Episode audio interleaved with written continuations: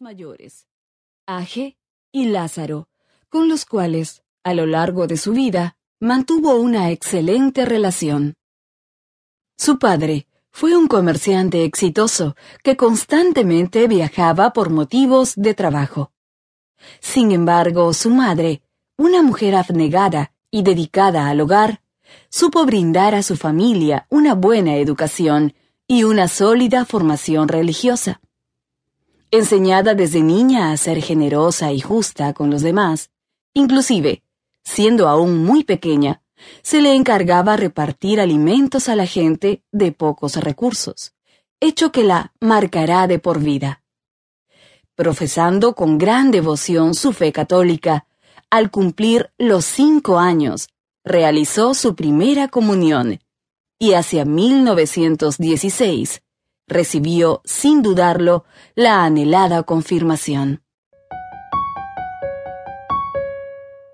su vocación religiosa. Criada por sus padres en un ambiente de amor fraternal, dedicada desde siempre a ayudar a los demás, sentía tantas expectativas con respecto a su fe que cuando la pequeña Agnes recibió la comunión, se sintió demasiado contenta. Ella acostumbraba a asistir a la parroquia del Sagrado Corazón, donde continuamente iba a misa y participaba de las actividades religiosas que motivaban aún más sus ganas de servir a los demás. Sin embargo, no siempre todo es como lo esperamos.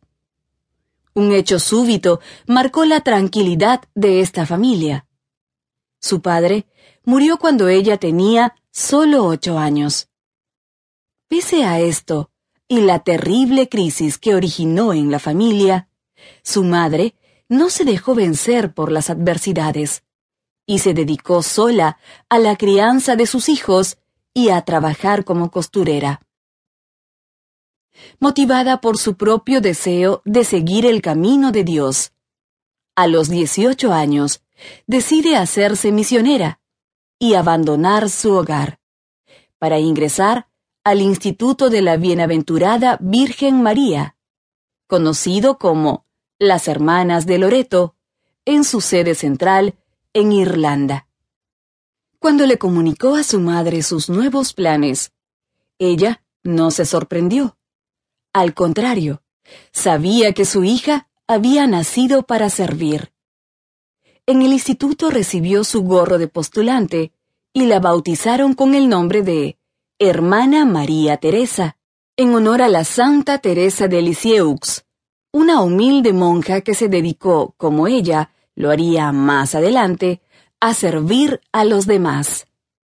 Sus estudios religiosos los realizó en Dublín, Irlanda, y en Darjeeling, India. Su llegada a Calcuta. A finales de diciembre de 1928, los superiores de la Madre María Teresa, al darse cuenta de su gran vocación, decidieron mandarla a la India. Ese mismo año, inicia su viaje hacia aquel país. En la población de Darjeeling, en Calcuta, realizó su noviciado.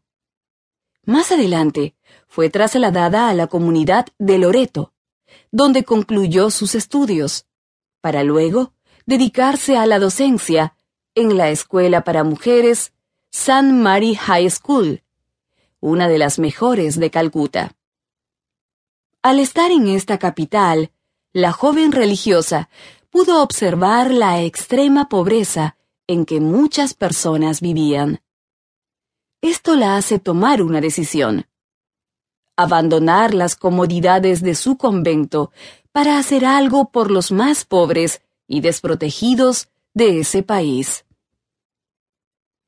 Es importante aclarar que en esta parte del mundo, especialmente en su capital, Calcuta, es tan grande la pobreza y tal la superpoblación que llegan a encontrarse cuerpos de niños recién nacidos abandonados en los botes de basura.